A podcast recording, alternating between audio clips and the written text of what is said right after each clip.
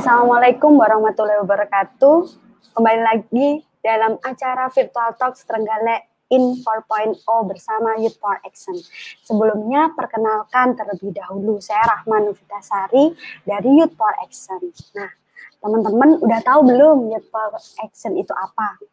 Jadi, Youth Power Action itu adalah sebuah rumah untuk pemuda Trenggalek yang memiliki latar belakang keilmuan, kemampuan yang berbagai macam sehingga dapat berkolaborasi, bekerja sama, sehingga mewujudkan Trenggalek yang lebih baik lagi.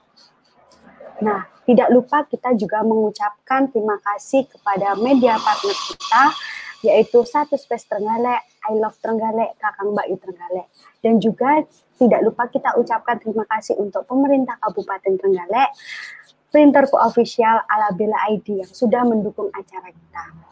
Nah, pada soft launching WPA pada kali hari ini, yaitu kita mengadakan virtual talks Trenggalek in 4.0 bersama Putra Putri Trenggalek sehingga dapat menginspirasi teman-teman di mana pun kalian berada.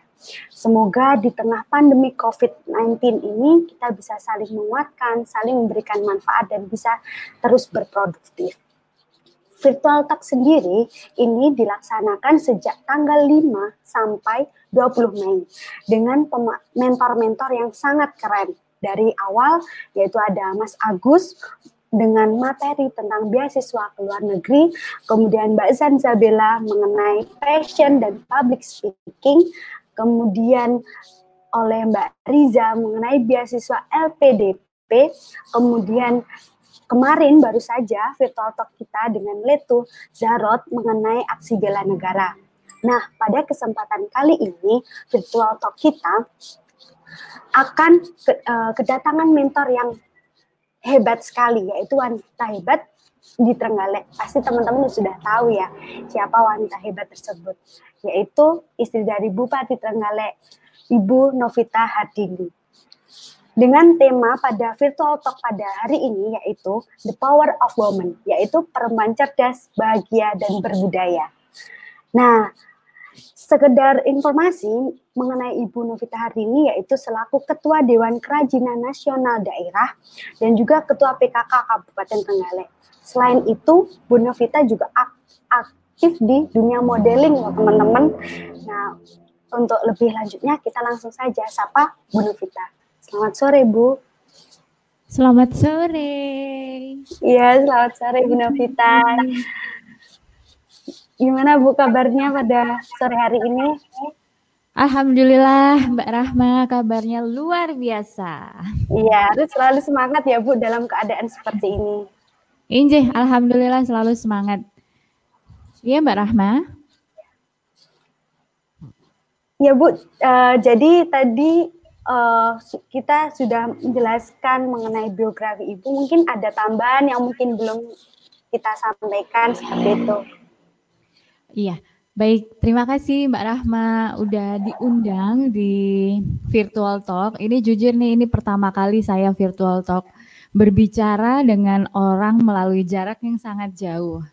Dan uh, saya juga patut mengapresiasi dan bersyukur di Trenggalek sudah ada pelopor uh, pergerakan dari Youth Power Action ini di mana panjenengan-panjenengan yang tergabung dalam Youth Power action ini artinya panjenengan sudah bisa menstimulasi stimulasi yang baik ke anak-anak muda yang lain. Kadangkala anak-anak muda itu kebingungan nggak punya insight-insight yang positif mau dibawa ke mana nih arah kehidupannya. Apalagi eh, mahasiswa yang usianya mulai menginjak 20 tahun ini di mana mereka sudah mulai menentukan ke depan akan berkarir apa, mulai menentukan menikah umur berapa, mulai menentukan mau gajinya berapa, punya rumah di umur berapa dan lain sebagainya. Tapi ada juga yang di umur 20 bahkan 25 mereka masih belum punya bayangan atau gambaran mau seperti apa kehidupannya nanti, mau punya anak berapa, rumah di mana, penghasilan berapa dan lain sebagainya. Gitu ya Mbak Rahma. Nah, ya. alhamdulillah diskusi hari ini saya saya juga bingung ketika diminta untuk menyampaikan perempuan cerdas, bahagia, dan berbudaya. Saya mau tanya dulu sama Mbak Rahma, kenapa dilimpahkan ke saya nih? Ya, soalnya kan uh, ibu itu dengan aktivitas berbagai macam, dengan kita juga apa dari kita melihat ibu uh, keluarga juga, kemudian uh, bekerja juga, tapi bisa saling membalance kayak gitu. Jadi semuanya itu bisa beriringan seperti itu. Jadi oh, sangat iya. menginspirasi, menginspirasi kita semua, terutama juga perempuan-perempuan ini, Bu. Nah, kebetulan kema kebetulan kemarin kan juga tanggal 21 April memperingati Hari Kartini seperti itu, Bu. Iya, ya, amin, amin. Terima kasih Mbak Rahma. Karena temanya perempuan cerdas, bahagia dan berbudaya, saya ingin membahas dulu cerdas. Cerdas itu seperti apa sih gitu. Nah, perempuan cerdas ketika itu disematkan ke diri seorang perempuan, maka kita harus tahu perempuan itu pada dasarnya semuanya cerdas. Jadi kita mengerti dulu kecerdasan yang seperti apa yang harus kita miliki sehingga kita bisa lebih berdaya sebagai perempuan. Ada tiga komponen kecerdasan yang menurut saya sepanjang saya hidup nih sampai sekarang yang uh, sesuai dengan pengalaman hidup saya, ada tiga komponen kecerdasan yang menjadi modal terbesar yang bisa membawa kita ke uh, keberhasilan mimpi-mimpi kita. Pertama, kecerdasan uh, emosional. Kedua, kecerdasan intuitif dan ketiga, kecerdasan akademisi. Tiga komponen kecerdasan ini itu harus dibalancing dengan baik untuk menjaga balancing kehidupan kita agar tetap bahagia, terus tetap normal, tetap menjaga kewarasan mental lah kalau kalau saya bilang seperti itu karena membahas perempuan itu sama halnya kita diberi tugas yang numpuk. Perempuan itu wajib hukumnya dapat mengurus rumah tangga.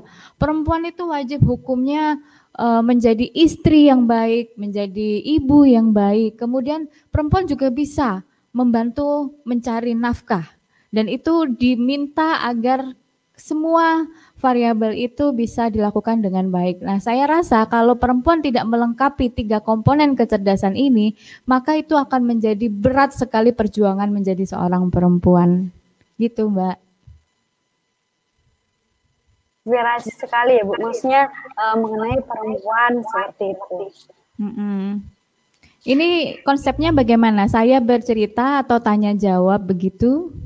Jadi uh, ibu memberikan motivasi uh, tentang yang, yang ibu jalani selama ini, kemudian nanti kita kelebihannya virtual talk ini nanti ada yang ikut live kayak gitu bu. Jadi ada peserta yang ikut live untuk bertanya seperti itu bu. Iya. Uh, baik, kalau motivasi ya, uh, membahas tadi motivasi, uh, kita menjalani keseharian kita. Ini sedikit cerita waktu waktu mungkin saya kuliah ya, ada di bangku kuliah, bahkan di bangku SMA. Saya tarik mundur saat saya masih SMA. Ritual yang saya kerjakan setiap hari itu biasanya saya bangun pagi, sekolah, pulang, nonton TV, tidur, makan seperti itu. Rutinitas yang yang mungkin kebanyakan anak-anak muda juga lakukan. Nah, sepanjang perjalanan itu ada satu hal yang yang menyadarkan saya itu saya kayaknya bosan kalau hidup hanya seperti ini saja gitu. Saya ke mana-mana ketemu TV, ketemu dapur, ketemu mama lagi, ketemu bapak lagi, mau keluar nggak boleh karena dulu kan saya ada jam malam ya kalau jam 9 harus harus harus ada di rumah kalau nggak udah kena iya. pukul zaman dulu karena zaman dulu ayah saya cukup militer mendidik saya Nah, lalu karena kebosanan itu saya saya tiba-tiba ingin mencoba bagaimana bagaimana dunia kerja, lapangan kerja. Nah, saya pikir dengan dengan menjadi tidak bekerja atau hanya di rumah itu membuat kita tidak tahu apa-apa. Jadi saya itu sangat mudah dibohongi dulu, saya sangat mudah di apa atur, disuruh apa manut karena memang saya lahir sebagai perempuan Jawa ya, yang langsung diberi doktrin perempuan Jawa itu harus di dapur. Pokoknya cuman harus menikah, cuman harus masak, cuman harus pinter cara menata rumah dengan baik. Doktrin itu yang saya terima dari saya kecil. Bahkan saat saya memilih kampus, saya lulus SMA, saya harus berdebat dengan seluruh anggota keluarga saya ketika saya memutuskan untuk kuliah. Banyak sekali yang melarang kakak saya, ibu saya, semuanya melarang. Gak usah kuliah, buat apa? Kamu kuliah, kamu bisa apakan sarjanamu kalau ujung-ujungnya kamu harus ke dapur. Gitu. Nah, karena memang doktrin yang saya terima dari kecil itu seperti itu, sehingga ketika saya sedikit melawan, bahasanya melawan tapi melawan dalam sikap yang baik ya, sedikit melawan itu tentu ada ketakutan di dalam hati. Iya kan? Ketika kita didoktrin begitu lama, terus kemudian kita mengambil sikap yang tidak sesuai dengan perintah, tentu kita kan kayak takut gitu. Takut nggak manut, takut takut pokoknya dredek. Nah, ini yang menjadikan waktu SMA saya, saya berpikir ketika saya ingin kuliah, artinya saya harus punya modal dulu sehingga saya dipercaya sama orang tua saya. Jadi saya waktu SMA memang sudah langsung uh, start memulai pekerjaan dulu. Niatnya apa? Bukan cari uang. Niatnya adalah saya harus belajar bagaimana berinteraksi dengan orang di luar rumah saya, di luar keluarga saya, di luar teman-teman apa lingkungan pertemanan saya.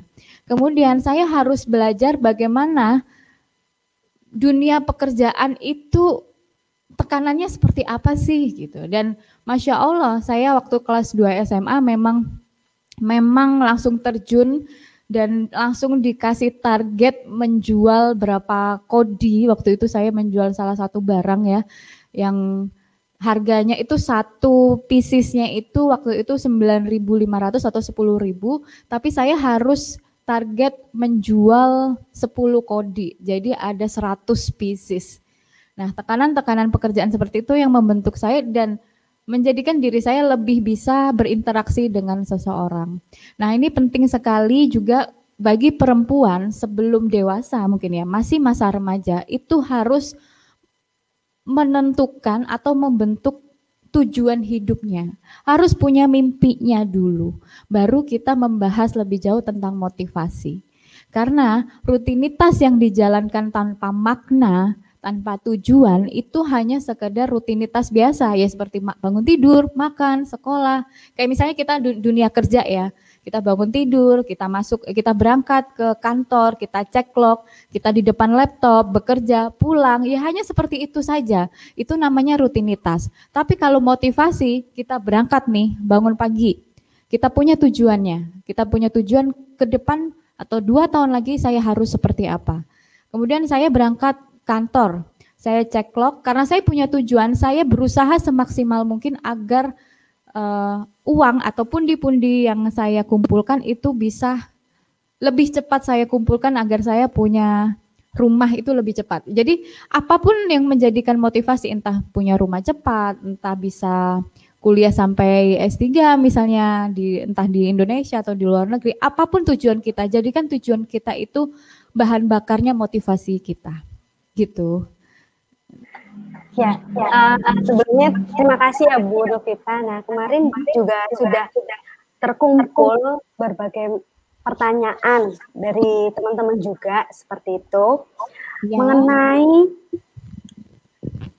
mengapa empower woman itu perlu dan sangat urgent karena kondisinya seperti yang Ibu sampaikan tadi bahwa kalau perempuan itu biasanya di dapur masak seperti itu dan terkadang itu yang ditakutkan oleh laki-laki itu perempuan bisa di atas laki-laki seperti itu Bu. Gimana tanggapan dari Ibu?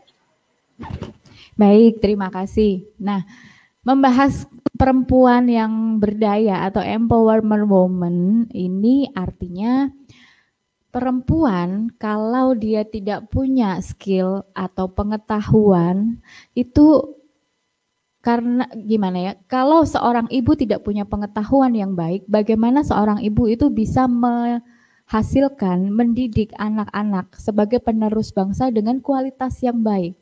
Nah, dari kalimat sederhana ini saja itu sudah mengharuskan bahwa perempuan itu harus mempunyai intelektual yang baik. Nah, intelektual yang baik itu mempengaruhi cara kerja otak. Sehingga perempuan yang dengan intelektual baik, dia akan dapat menyerna atau lebih teliti terhadap segala permasalahan sosial yang akan dihadapi di dalam rumah tangganya, di dalam lingkungan sosialnya, di dalam lingkungan pekerjaannya dan lain sebagainya. Ini yang dinamakan perempuan berdaya tahap pertama tentang bagaimana sih kita main pro gaming kita sebagai perempuan dengan intelektual yang baik. Bagaimana kita bisa mencerna permasalahan dengan sudut pandang yang positif. Itu tahap pertama. Perempuan berdaya tahap kedua adalah bagaimana perempuan itu bisa mandiri secara ekonomi, mandiri secara pengambilan keputusan. Nah, tahap kedua ini lebih cenderung yang masih agak sedikit tabu nih di lingkungan kita di perempuan Jawa maupun di beberapa daerah yang sama seperti uh, orang-orang Jawa. Nah, tahap kedua adalah kita harus mengerti tujuan dari kemandirian kita. Kalau tujuan dari kemandirian kita hanya untuk mengalahkan kaum laki-laki misalnya atau hanya ingin menunjukkan sesuatu kalau kita ini bisa loh atau kemandirian kita untuk sekedar gengsi pride tertentu itu berarti tujuan dari pemberdayaan seorang perempuan ini di tahap kedua itu sedikit keliru. Jadi kemandirian itu tujuannya jangan pernah menunjukkan segala sesuatunya kepada orang lain. Jangan pernah berharap orang lain punya sudut pandang sesuai dengan apa yang kita harapkan. Karena dengan seperti itu kita akan lelah sendiri kita tidak bisa menjadi diri kita sendiri. Mandiri tujuannya hanyalah bagaimana kita bisa mendedikasikan diri kita agar bisa menjadi manfaat. Manfaatnya itu dari lingkup terkecil keluarga, orang tua, kakak, adik, sepupu, nenek, lingkungan keluarga, kemudian geser sedikit ke lingkungan sekolah, geser sedikit ke lingkungan daerah tempat tinggal dan lain sebagainya. Nah, dengan tujuan menjadi manfaat ini, artinya kita punya modal yang kuat kenapa kita harus mandiri. Mandiri artinya kita harus punya pengambilan keputusan yang tepat atas diri kita sendiri. Kita mau jadi apa, kita mau memilih uh, jalan yang seperti apa agar tujuan ini sampai. Itu kita sendiri yang berhak menentukan. Ingat ya, perempuan adalah keseluruhan dari dirinya sendiri. Artinya, intelektual yang kita miliki itu bisa mendampingi kita mencapai tujuan-tujuan yang kita ingin. Kemudian tahap ketiga, jangan sampai kemandirian kita itu melupakan jati diri kita. Jadi selama kita mengawal tujuan-tujuan kita, kita tahu jati diri kita sebagai perempuan yang berdaya. Artinya kita tetap harus mematuhi unggah-ungguh sebagai perempuan. Bahwa perempuan itu adalah makhluk yang lembut. Bahwa perempuan itu adalah insan manusia yang diciptakan Allah dengan hati yang sangat halus. Sehingga kehalusan, kelembutan ini bisa melengkapi keberdayaan atau kemandirian perempuan ini bisa lebih baik arahnya gitu. Nah, oh ya Bu, terima kasih ya Bu untuk pertanyaan dan juga ada pertanyaan lagi mengenai kan Ibu juga uh, sangat produktif sekali. Nah, tapi setiap manusia itu pasti memiliki titik jenuhnya. Tips dan trik dari Denovita sendiri apabila titik jenuh itu muncul itu bagaimana Ibu uh, menanggulanginya kayak gitu. Iya, terima kasih. Uh, saya cerita kemarin saja ya, waktu pertama kali ada pandemi COVID nih, ya di bulan di bulan-bulan Februari ke Maret, mungkin awal ya, awal-awal Maret, ada himbauan stay at home, stay at home dan benar-benar nggak boleh ke mana-mana. Waktu itu pasti kebingungan sekali. Uh, akan perubahan-perubahan yang begitu drastis di ada pandemi COVID-19 ini. Nah, di masa-masa seperti ini, terutama kemarin saya sempat di Surabaya dan uh, punya gejala-gejala, salah satu gejala yang dicurigai seperti COVID karena suami saya baru saja tugas pulang dari Jakarta. Nah, sehingga ketika saya panas, saya berobat ke dokter, saya langsung menjadi PDP, pasien uh, dalam pantauan. Saya langsung diisolasi di situ. Nah, dari dari padatnya kegiatan saya dan kemudian saya harus diisolasi yang artinya saya nggak boleh kontak dengan siapa pun di satu ruang yang tidak besar, tidak ada TV dan lain sebagainya, yang mengharuskan saya uh, scrolling atau YouTube atau nonton-nonton drama yang tadinya saya nggak suka, jadi karena saya nggak punya kegiatan, yang saya nonton drama. Kemudian ternyata saya merasa seru dengan kegiatan tonton drama ini. Ini saya lakukan sampai beberapa minggu mungkin ya di, di bulan Maret. Sampai saya lupa waktu jam 1 masih nonton, jam 2 pagi masih nonton, jam 3 pagi masih nonton, bahkan sampai jam 5 masih nonton, jam 6 masih nonton sampai badan saya itu benar-benar nggak bisa ngapa-ngapain. Nah, Kemudian saya alihkan lagi masih kegiatan stay at home, saya masih kegiatan masak, kemudian masih di depan TV, berkutat di sekitar rumah. Nah, di dalam rutinitas yang sama yang saya lakukan terus-menerus ini, justru saya merasa bosan. Saya merasa bosan, saya merasa eh, nggak uh, sehat tubuh saya, nggak sehatnya pikiran bisa ke mana-mana. Kemudian saya merasa jadi merasa nggak uh, otak saya jadi kayak nggak berjalan semestinya. Jadi kalau misalnya kita nggak berkegiatan, itu malah kita sering sekali merasa bosan. Jadi kalau cara saya mengatasi rasa bosan itu adalah dengan sering-seringnya terlibat dalam diskusi, sering-seringnya terlibat interaksi dengan banyak orang. Dengan kita terlibat interaksi dengan banyak orang, sering kita ngobrol dengan orang, itu membuat menstimulasi otak kita bekerja dengan lebih baik. Jadi kita kita tidak merasa bosan karena dengan berbicara dengan banyak orang secara bergantian, di sana kita akan selalu belajar dan menemukan hal-hal baru untuk kehidupan kita. Gitu Mbak Rahma. Ya Bu, jadi sebenarnya dampak COVID ini juga menyerang semuanya ya menyeluruh seperti itu. Jadi seperti Ibu tadi menjelaskan bahwa yang biasanya bersosialisasi dengan orang kemudian harus uh, dihimbau di dalam uh, rumah. Jadi sangat berpengaruh sekali ya Bu ya untuk uh, COVID saat ini tuh pada iya, kegiatan kita. Iya, bahkan iya, sama, iya. iya, bahkan pada diri saya sendiri yang nota notabene saya sebagai ketua tim penggerak PKK kan karena iya. memang uh, di awal-awal kami masih sempat kebingungan dan panik uh, panik banget kan waktu itu ada panik attack juga tentang COVID ini. Tiba-tiba langsung perekonomiannya lesu, semuanya kebingungan, nggak boleh keluar rumah. Terus makannya nanti bagaimana, belanjanya bagaimana. Nah, hal-hal yang seperti ini nih, waktu saya keluar juga saya masih dihimbau, sudah yang bekerja biar bapak-bapak saja, ibu-ibu biar di rumah menjaga anak dan mendampingi anak-anak e, belajar di rumah. Ya kayak gitu saya juga berdampak. Tapi uh, di minggu-minggu terakhir alias di Maret-Maret ya, Maret akhir itu saya langsung menegaskan diri saya, ini saya nggak bisa nih kayak gini. Saya harus berbuat sesuatu untuk masyarakat. Kalau saya saja merasa dampaknya itu terasa sekali di diri saya, apalagi di diri perempuan-perempuan yang ada di Kabupaten Trenggalek ketua tim penggerak PKK-nya saja merasa dampaknya, apalagi ketua tim penggerak PKK kecamatan, ketua tim penggerak PKK desa, dan jajaran-jajaran organisasi masyarakat yang ada di dalamnya. Sehingga menurut saya, saya harus bangun lebih dulu untuk membangunkan perempuan-perempuan yang ada di Kabupaten Trenggalek untuk tetap uh, menjadi pribadi yang seperti biasa di tengah pandemi COVID-19 ini. Ya, jadi uh, sangat sangat sekali berpengaruh ya buat kita Bu. Nah, ini dari Ibu pesan dari Ibu apabila uh, dalam keadaan seperti ini peran apa yang bisa dilakukan oleh perempuan dalam keadaan COVID-19 saat ini Bu? Peran?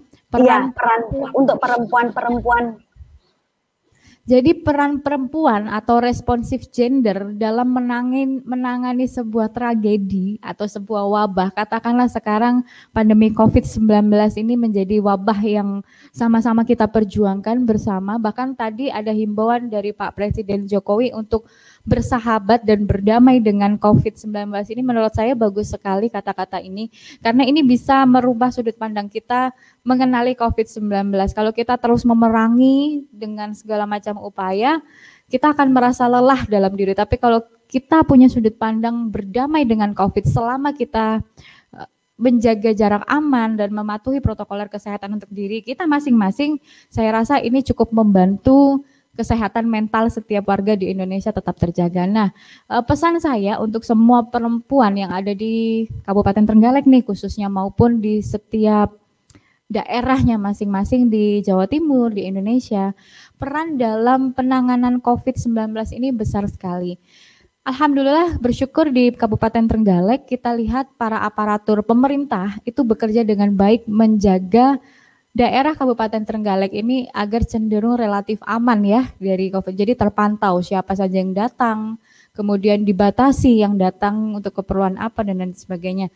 Nah, penjagaan ini melalui gugus-gugus tugas yang sudah terbentuk, menurut saya perempuan harus mengambil peran lebih untuk membantu para gugus tugas. Nah, sekarang ini kalau Mbak Rahma tahu di Kabupaten Trenggalek, itu masyarakatnya kan sedang ramai-ramai menanyakan bantuan sosial. Tidak sedikit juga yang saling menyalahkan satu, dua pihak, tiga pihak, saling menuding suas, uh, sesama saudaranya lah. Nah, pesan saya karena ini kita semua manusia, artinya kita semua kan bersaudara. Masa karena bantuan sosial atau karena COVID-19 ini kita saling berperang satu sama lain. Nah, peran perempuan di sini itu bisa menjadi penyambung edukasi. Untuk itu kenapa tadi saya bilang intelektual perempuan itu harus dibangun dulu sehingga ketika intelektual perempuan itu sudah dibangun dengan baik, perempuan bisa menjadi penyambung edukasi yang baik untuk anaknya, untuk keluarganya, untuk masyarakatnya. Nah, yang saya lakukan adalah menghidupkan PKK sampai ke tingkat desa. PKK ini artinya berarti perempuan ya, mayoritas perempuan. Sampai ke tingkat desa untuk melaksanakan 10 aksi gerakan berjarak yang mana perempuan tetap harus mendampingi bagaimana pemenuhan hak anak perempuan dan keluarga itu tetap terpenuhi, hak ekonomi, hak pendidikan, hak uh, tentang kesehatan, kemudian apakah peralatan-peralatan rumah tangganya ter, ter, apa, tercukupi atau perlengkapan-perlengkapan kesehatan di rumahnya itu tercukupi. Jadi satu tim berjarak di setiap desa atau dusun punya kewajiban mengecek 10 rumah di mana mempunyai kewajiban juga 10 poin aksi berjarak ini harus dipenuhi di 10 rumah ini. Nah, ini yang harus harus perempuan lakukan dalam penyambung edukasi yang tepat. Apa, apalagi uh, ketika sudah berkeluarga, peran perempuan itu sebagai madrasah utama untuk untuk keluarganya juga ya Bu ya, seperti itu. Iya, betul. Jadi memang membahas madrasah itu sebenarnya bukan buat keluarga, Mbak, tapi ya, buat semua masyarakatnya. Ya. Nah, hmm. di virtual talk kali ini juga kita akan live bareng dengan peserta yang akan memberikan pertanyaan. Kita memberikan kesempatan. Iya, peserta dari uh, silakan untuk peserta bisa masuk. Silakan untuk Mbak Yekti yang ingin uh, langsung bertanya dengan Ibu Novita, dipersilahkan.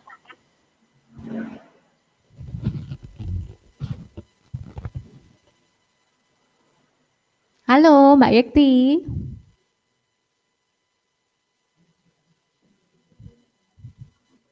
Masih susah ya sambungannya ya? Mbak Yekti, masih susah? Atau kita beralih ke uh, penanya kedua, Bu? Ini, Bu. Halo, Mbak Anis. Ya, halo. Assalamualaikum, Bu Novita.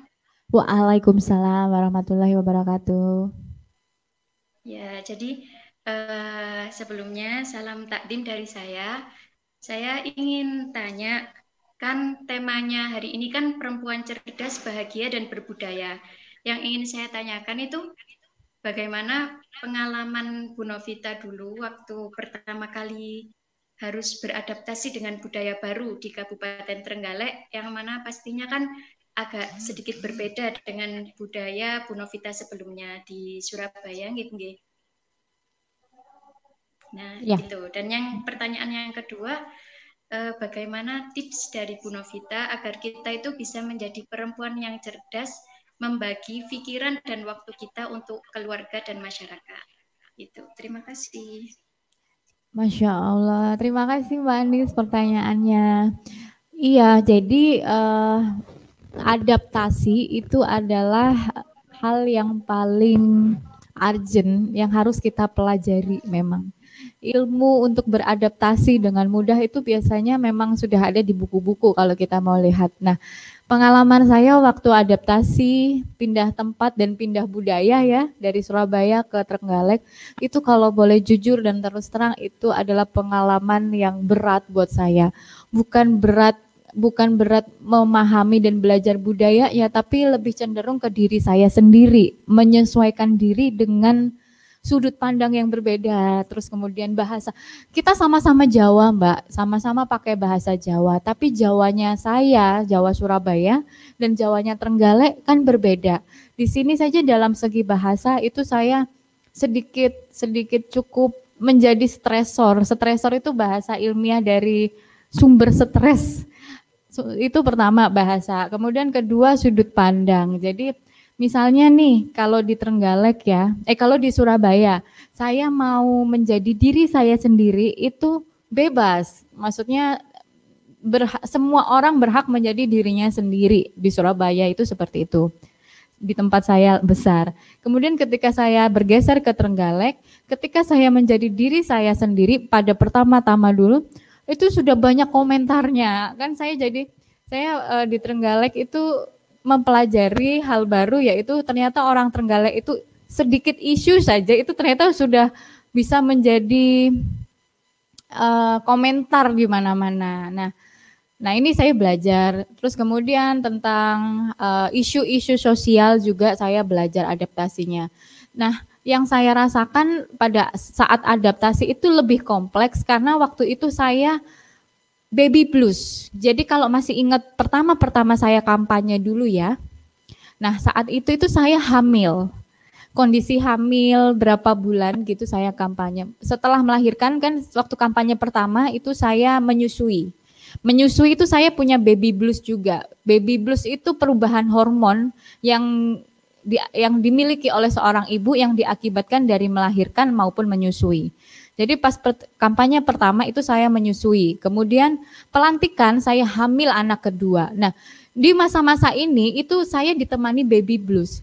Jadi itu lebih tinggi, perasaan stres itu lebih tinggi, sehingga itu harus saya telan sendiri gitu. Bahkan saya sering terlibat percecokan sama suami karena memang adaptasi yang yang di waktu di waktu yang salah ketika saya hamil, ketika saya menyusui. Tapi saya bisa menyesuaikan itu di dua tahun pertama saya di Trenggalek. Jadi tidak masalah, tidak masalah mau seberat apa pun adaptasi kita. Misalnya kita dipindah dari kantor A ke kantor B, tapi selama kita punya tujuan, kita punya niat, karena niat itu adalah keseluruhan dari sebuah tindakan. Nah, niat saya memang ketika sebelum saya menikah itu saya harus menjadi orang yang bermanfaat ya Allah. Lancarkanlah eh, lancarkanlah rezeki saya, mudahkanlah langkah saya dan manfaatkanlah diri saya. Memang itu doa-doa yang selalu saya panjatkan ke Allah sehingga ketika saya ditempatkan di Kabupaten Trenggalek itu yang menguatkan saya melewati segala macam rintangan di sini. Kemudian pertanyaan kedua tadi apa Mbak? Uh, bagaimana tips kita agar kita itu bisa cerdas membagi pikiran dan waktu kita untuk keluarga dan masyarakat itu? Ya, jawabannya tidak perlu dibagi, Mbak, tapi di manajemen. Di manajemen yang baik, artinya diatur. Tidak ada yang perlu dibagi. Pokoknya misalnya panjenengan sebagai apa ini? Mahasiswa? Iya, mahasiswa mahasiswa, kemudian panjenengan sebagai anak, panjenengan sebagai perempuan, panjenengan harus hanya fokus saja menghadapi apa pun yang ada di depan panjenengan. Jadi tips saya, tentukan mimpi panjenengan nanti mau menjadi apa. Mimpi dan tujuan. Kemudian tentukan makna hidup panjenengan itu apa. Kemudian ketiga, fokus pada hari ini Ketika Kak panjenengan itu punya mimpi, panjenengan sudah lock, sudah kunci di dalam hati dan otak. Panjenengan punya motivasi dan makna kehidupan. Kenapa harus punya tujuan itu? Panjenengan kunci di otak dan hati. Tapi panjenengan harus fokus saja pada hari ini. Jangan mikirin besok, jangan mikirin yang kemarin, tapi fokus. Jadi misalnya ketika hari ini saya uh, menghadapi pelajaran kimia, fisika, sosial, ya saya hanya harus fokus. Ketika hari itu saya harus menjadi pelajar, saya harus fokus. Kemudian ketika keluar dari ruangan ruangan kelas itu, saya waktu itu kuliah, kerja, terus juga masih presenter. Ketika saya di kampus, saya fokus menjadi pelajar. Ketika saya menjadi presenter, panggilan ke salah satu stasiun TV di Surabaya, jadi saya fokus memandang diri saya sebagai presenter yang profesional. Sehingga tugas-tugas yang menumpuk di kampus tidak akan membebani saya. Saya hanya fokus pada skrip tugas saya. Setelah semua selesai, saya fokus ke pekerjaan saya sebagai sales waktu itu. Ya saya menjual. Dan ketika semua kegiatan saya sudah selesai, saya di rumah, waktunya saya beristirahat. Nah, pola-pola ini harus kita tentukan, Mbak, dari kecil, dari muda maksud saya. Kita harus punya pola-pola sukses dari muda. Misalnya, kalau panjenengan pengen punya nilai yang baik di kampus atau di sekolah, panjenengan harus terap-terapkan pola-pola sukses agar nilai yang sempurna itu peluangnya bisa kita dapatkan. Misalnya apa sih biar kita bisa punya nilai yang bagus? Misalnya kita punya pola-pola ketika bangun berangkat ke kampus, ke sekolah, kita harus duduk di paling depan. Duduk di bangku paling depan, kemudian kita harus sering terlibat aktif conversation, pembicaraan dengan dosen atau guru kita sering diskusi, kemudian kita sering ikut seminar, kita sering datang tepat waktu, kita sering uh, praktek. Selain kita mendengarkan materi, kita saling praktek. Dan yang terakhir ini paling penting, kita harus mencintai tekanan tugas yang diberikan guru. Jadi rasa rasa tekanan itu kita harus cintai. Kita harus punya perasaan cinta terhadap banyaknya tugas karena itu yang membentuk diri kita menjadi sukses nanti. Pola-pola itu yang menurut saya harus kita pelajari sehingga mau ses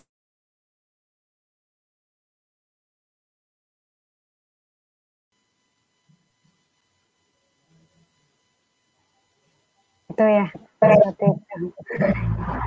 Bu Nevita bisa hadir kembali sudah ya ya Bu Nevita ini Iya, banyak perbincangan. ya Bu, ini kita langsung ke peserta yang kedua yaitu Mbak Yekti ya Bu ya. Siap. Yekti, silakan untuk ini bertanya. Ya. Iya, selamat sore Ibu. Senang sekali bisa mendapat kesempatan seperti saat ini. Uh, saya melihat ibu itu sebagai sosok wanita yang inspiratif gitu ya Bu ya, sebagai sosok wanita yang tangguh. Nah, pada kesempatan ini saya ingin bertanya gitu, kira-kira sebagai wanita yang tangguh dan saya sendiri pun juga mengerti gitu bagaimana pentingnya peran seorang perempuan uh, baik bagi dirinya, keluarganya atau lingkungannya. Nah, saya ingin bertanya bagaimana kiat-kiat uh, dari ibu sendiri uh, supaya kita tuh ketika berproses menjadi wanita yang tangguh, kita tidak hanya berproses untuk diri kita sendiri, tapi kita juga bisa memberdayakan perempuan lain. Sehingga kita bukan hanya menjadi perempuan yang berdaya, tapi kita dengan keberdayaan kita, kita juga bisa uh, memberdayakan lingkungan sekitar kita. Ya, terima kasih. Pertanyaannya luar biasa bagus. Nah, membahas perempuan yang berdaya, dikatakan perempuan yang berdaya apabila dia sudah mampu memberdayakan orang lain. Jadi kalau orang yang berdaya itu cuma mampu memberdayakan diri sendiri, berarti orang itu belum dikatakan orang yang sudah berdaya. Jadi indikator yang dikatakan berdaya adalah apabila sudah memberdayakan orang lain. Sama halnya apabila orang itu sudah berilmu, berarti orang itu sudah membagikan ilmunya ke orang lain. Kalau orang itu berilmu tapi dia simpan ke dirinya sendiri, bagaimana indikator yang mengatakan dia sebagai orang berilmu kalau dia tidak bisa membagikan ilmunya ke orang lain? Bisa dipahami no pembuatan Mbak Yekti? Halo? Uh, kalau gitu ya. boleh saya tanya satu lagi, Bu? Boleh. Ya, uh, jadi dari Ibu Novita sendiri sebagai Ketua Ibu-Ibu PKK, uh, eh, dalam konteks kedaerahan di daerah Trenggalek kita ini. PKK juga ada bapaknya loh, Mbak. Iya, iya.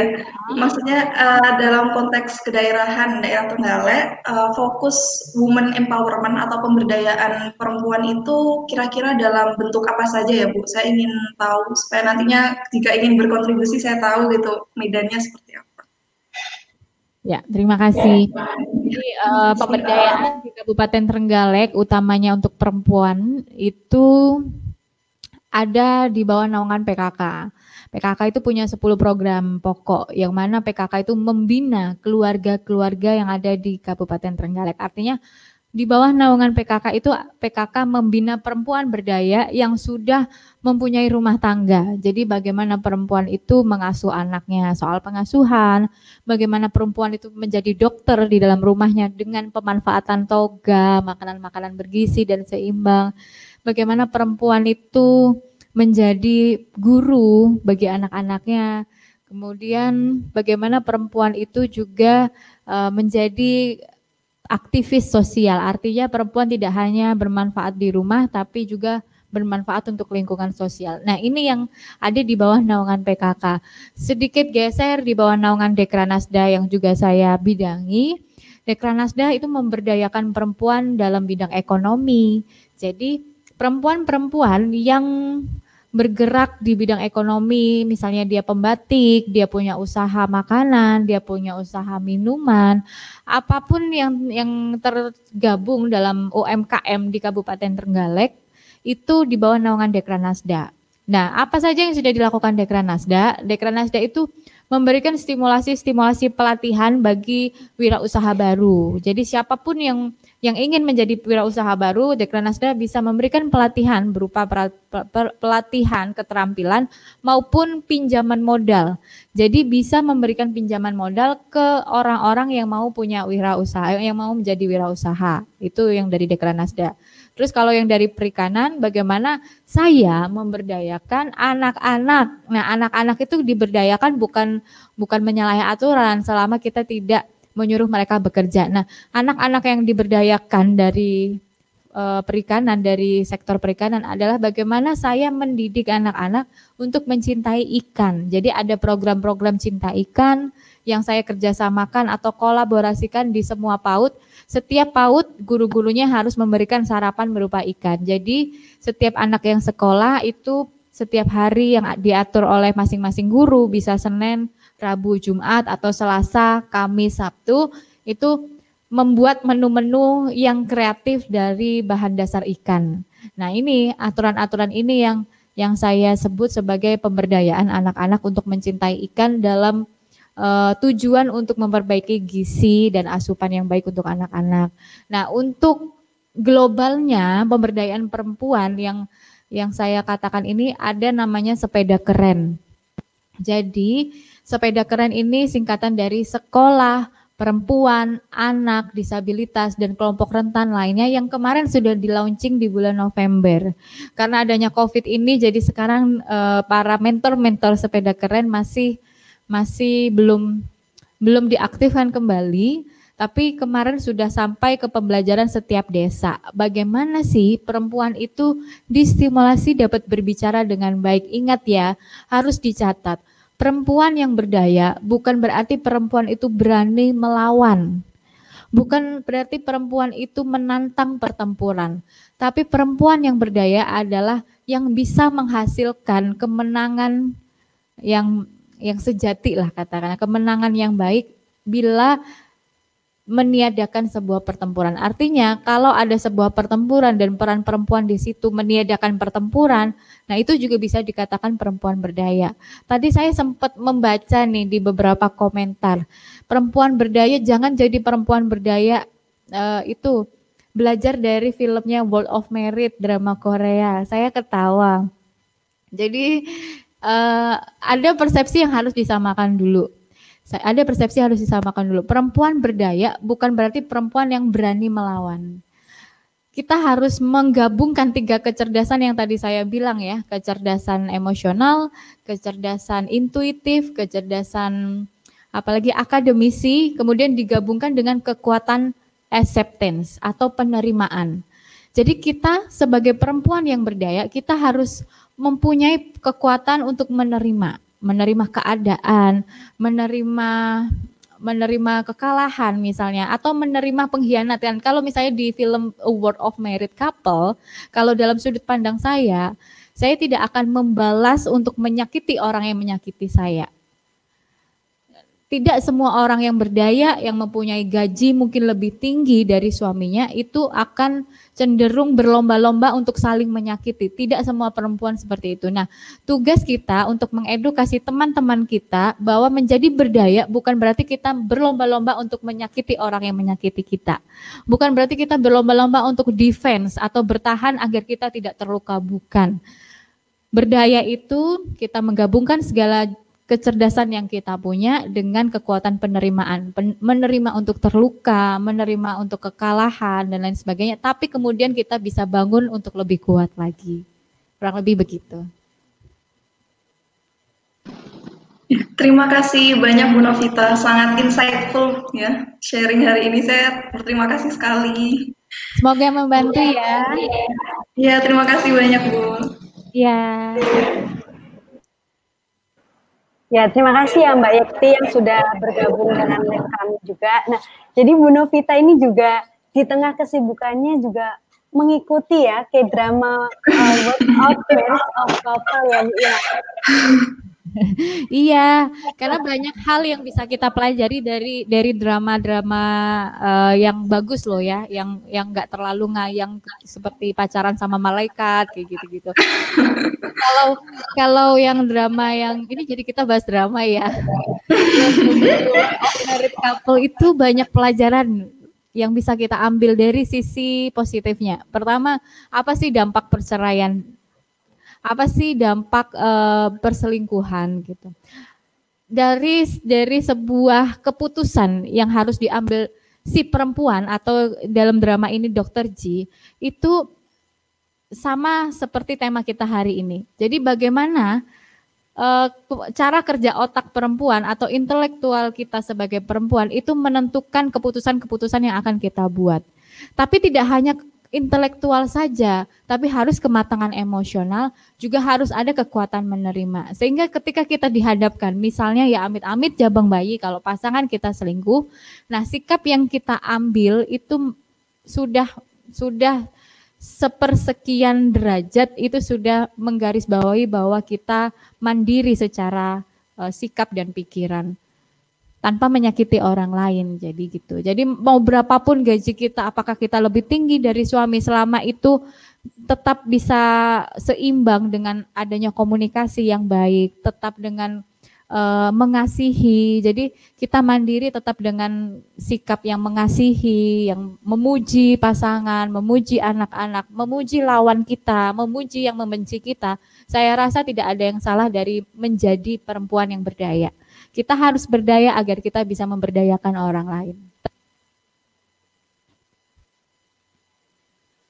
Gitu, Mbak Rahma? Ya Bu, uh, di sini masih azan. Nah ini kita jawab menjawab pertanyaan ya Bu ya. Siap. Masih azan nih. Nah, ini Bu pertanyaannya referensi buku dari Mbak Yuyun, referensi buku yang berkualitas untuk uh, perempuan berdaya. Monggo Bu.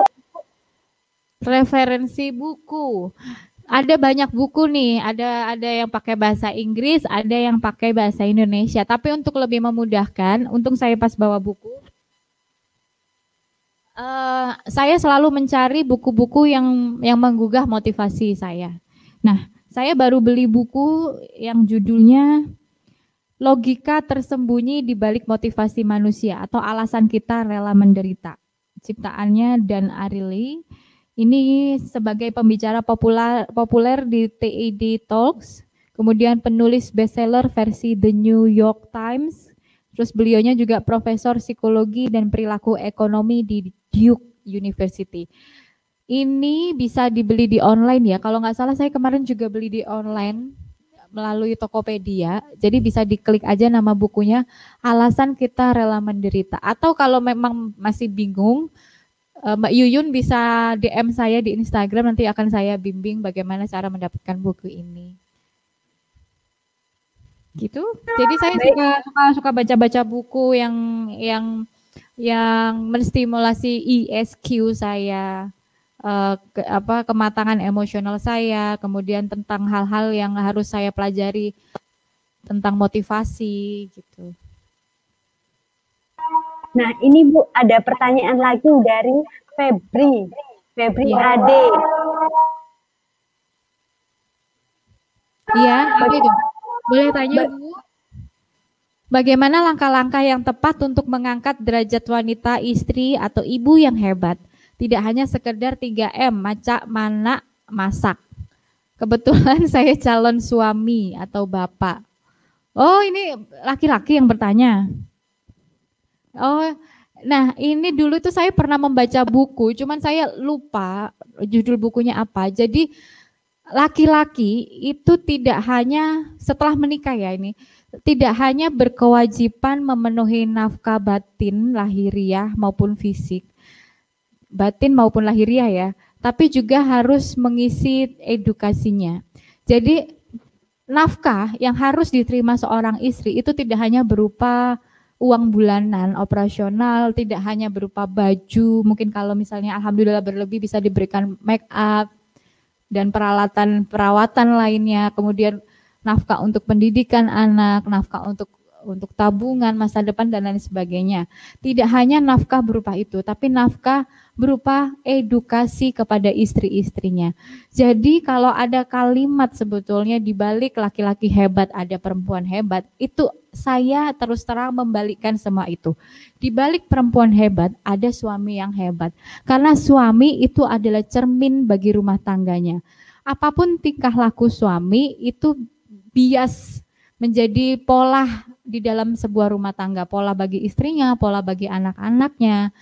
Alhamdulillah kalau memang si istri atau si perempuan ini memang sudah kuat, kuat kepribadiannya sebelum menikah sehingga itu lebih memudahkan laki-laki dalam dalam mewujudkan tujuan bersama berdikari atau berdaya untuk sesama.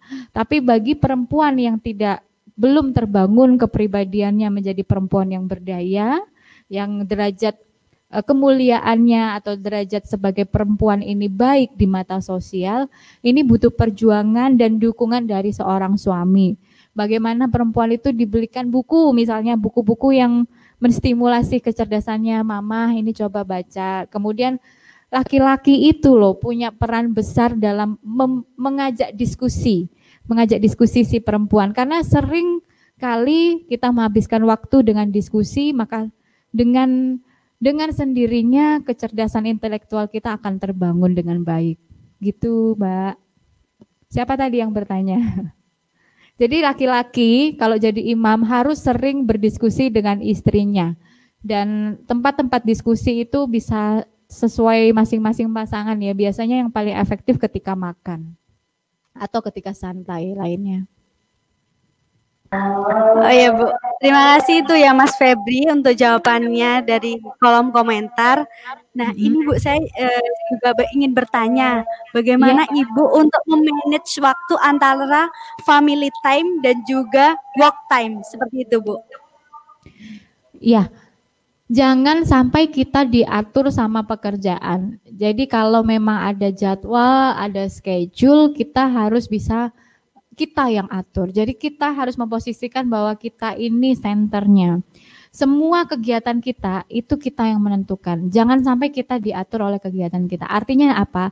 Artinya kita sudah menentukan nih, kita berkarir sebagai apa. Kemudian kita sudah sudah digiring oleh sang waktu untuk untuk menerima semua mimpi-mimpi kita yang sudah kita bangun dulu. Misalnya mau menjadi banker, mau jadi profesor, dos, dosen, sebagai apa pun kita, kita sudah diberi hadiah Tuhan untuk menerima itu.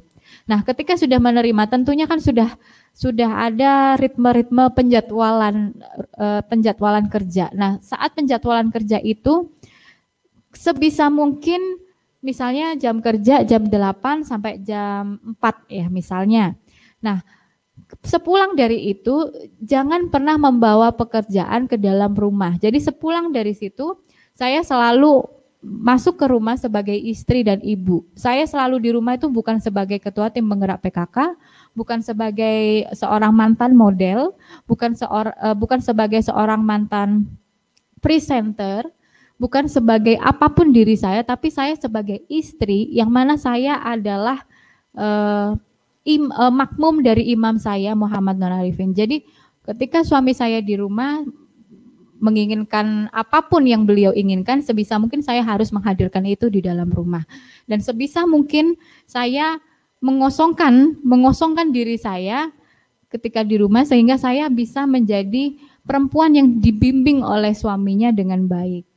Jadi kadangkala ada banyak tantangan-tantangan bagi perempuan-perempuan yang sudah merasa teredukasi dengan baik itu tidak mau disalahkan atau tidak mau diajari tidak mau digurui, tidak mau diarahkan. Nah, ini yang harus harus sedikit uh, dipoles lagi edukasinya bahwa perempuan itu sesuai tempat.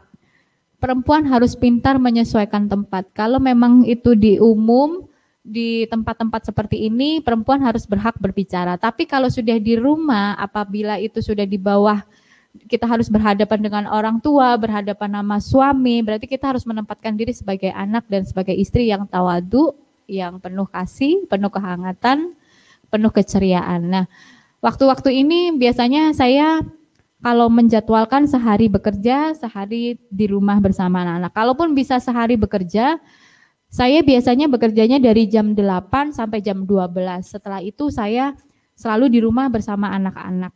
Dan biasanya sepulang dari bekerja jam 1 misalnya jam 1 siang saya selalu mengerjakan laporan-laporan maksimal sampai jam 3 sore. Kemudian setelah itu kalau uh, setelah itu puasa seperti ini jam 4 saya selalu masak. Setelah maghrib saya sholat bersama dan kemudian itu waktu saya bermain sama anak-anak. Ya kita harus mengerti dulu tujuan kita membagi waktu apa. Jangan sampai karena pekerjaan kita kita kita tidak punya kedekatan emosional dengan suami, dengan anak, karena kedekatan emosional itu bukan cuma keharusan. Jadi kita nggak cuma harus dekat sama orang tua, nggak cuma harus dekat sama anak, tapi kalau saya melihat itu itu kebutuhan saya, Mbak. Kalau saya nggak dekat sama suami, kalau saya nggak dekat sama anak-anak, rasanya itu saya nggak punya kekuatan. Jadi saya sebisa mungkin saya harus dekat emosional dengan anak-anak dan keluarga saya. Gitu Mbak.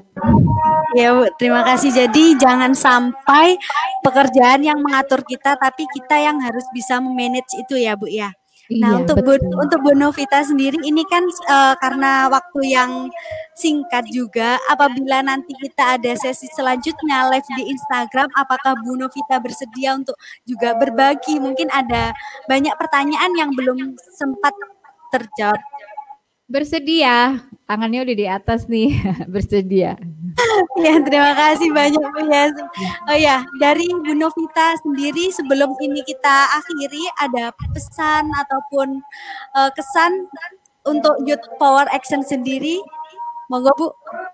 Ya, karena ini masa pandemi Covid, saya minta kita semua untuk disiplin diri dalam menjaga kesehatan kita, menjaga kesehatan keluarga kita. Jangan keluar rumah kalau memang tidak tidak urgent. Kemudian jangan pernah menyepelekan himbauan pemerintah. Jadi menjaga kesehatan sekarang itu yang paling penting. Mau sesukses apa pun, seterkenal apa pun, kalau sudah tidak sehat maka sudah dan udah selesai semuanya. Jadi modal utama kita berkegiatan, modal utama kita berdaya dan bermanfaat untuk orang lain adalah badan dan jiwa yang sehat. Nah, untuk mengisi badan yang sehat tentunya kita makan makanan yang bergizi, pola kehidupan yang baik, teratur, olahraga, jam tidur yang dijaga. Mengisi jiwa yang sehat adalah kita harus menentukan motivasi hidup kita. Kita harus mengingat setiap tragedi yang membuat kita menangis sejadi-jadinya.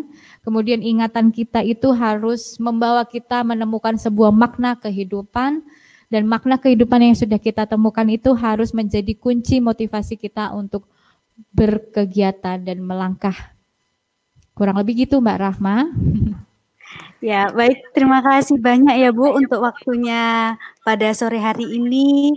Semoga ya. Ya, amin Bu. Semoga Ibu dan keluarga selalu diberikan lindungan pada Allah Subhanahu wa taala. Nanti next nanti next membahas drama juga nggak apa-apa, Mbak. Oh iya ya bisa bisa apa namanya kita sharing juga mengenai drama dan juga untuk mempersiapkan pranikah ya Bu ya seperti itu ya. juga kayak gitu. Iya. Ya Bu. Iya, saya ya, punya mimpi loh. Saya punya mimpi di Trenggalek itu ada asosiasi uh, apa sih namanya acting itu apa namanya? Hah?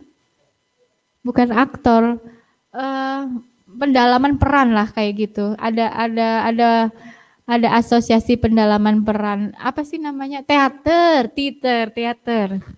Saya kemarin itu punya cita-cita punya planning di tahun ini sudah harus mengaktifkan teater di Kabupaten Trenggalek. Ada kelompok teater yang harus diaktifkan. Itu juga termasuk bagian dari industri kreatif soalnya.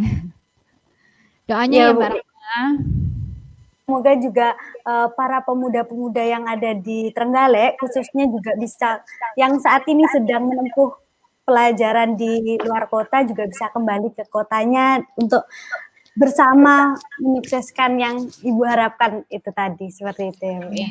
Amin. Amin. amin. Baik, terima kasih Bu atas waktunya. Mohon maaf apabila banyak kurangnya dari kami.